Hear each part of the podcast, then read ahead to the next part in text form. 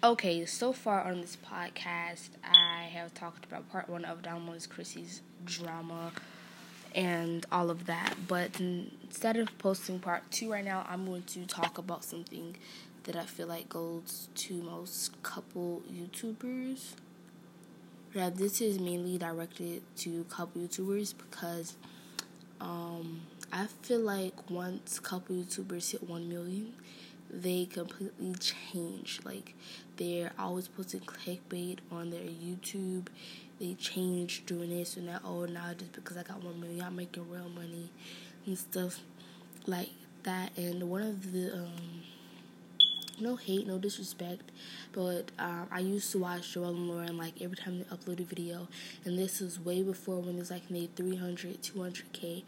I would watch Joel and Lauren because they were like my favorite couple YouTubers, and then just like once they hit 1 million, they just got completely changed. Always posting clickbait and stuff like this. I just feel like once, I just feel like once couple YouTubers hit 1 million, they changed. Like, and also I feel like who else changed is sort of,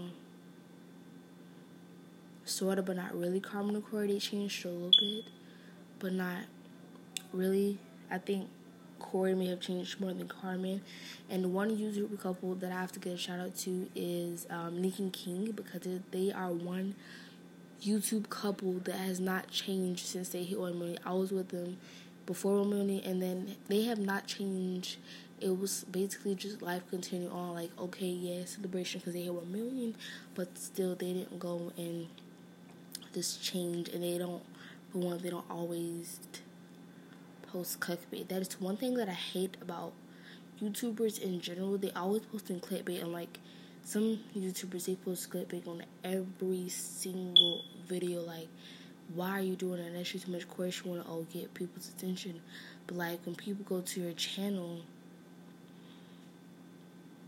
and see all the clickbait, oh they think sometimes they may think that oh this was gonna happen, but instead it's clickbait and opposite happens and it's not really that interesting. But uh, yeah, this is just what I want to say. This is like a random time but I will be coming with part two of Don Juan Chrissy.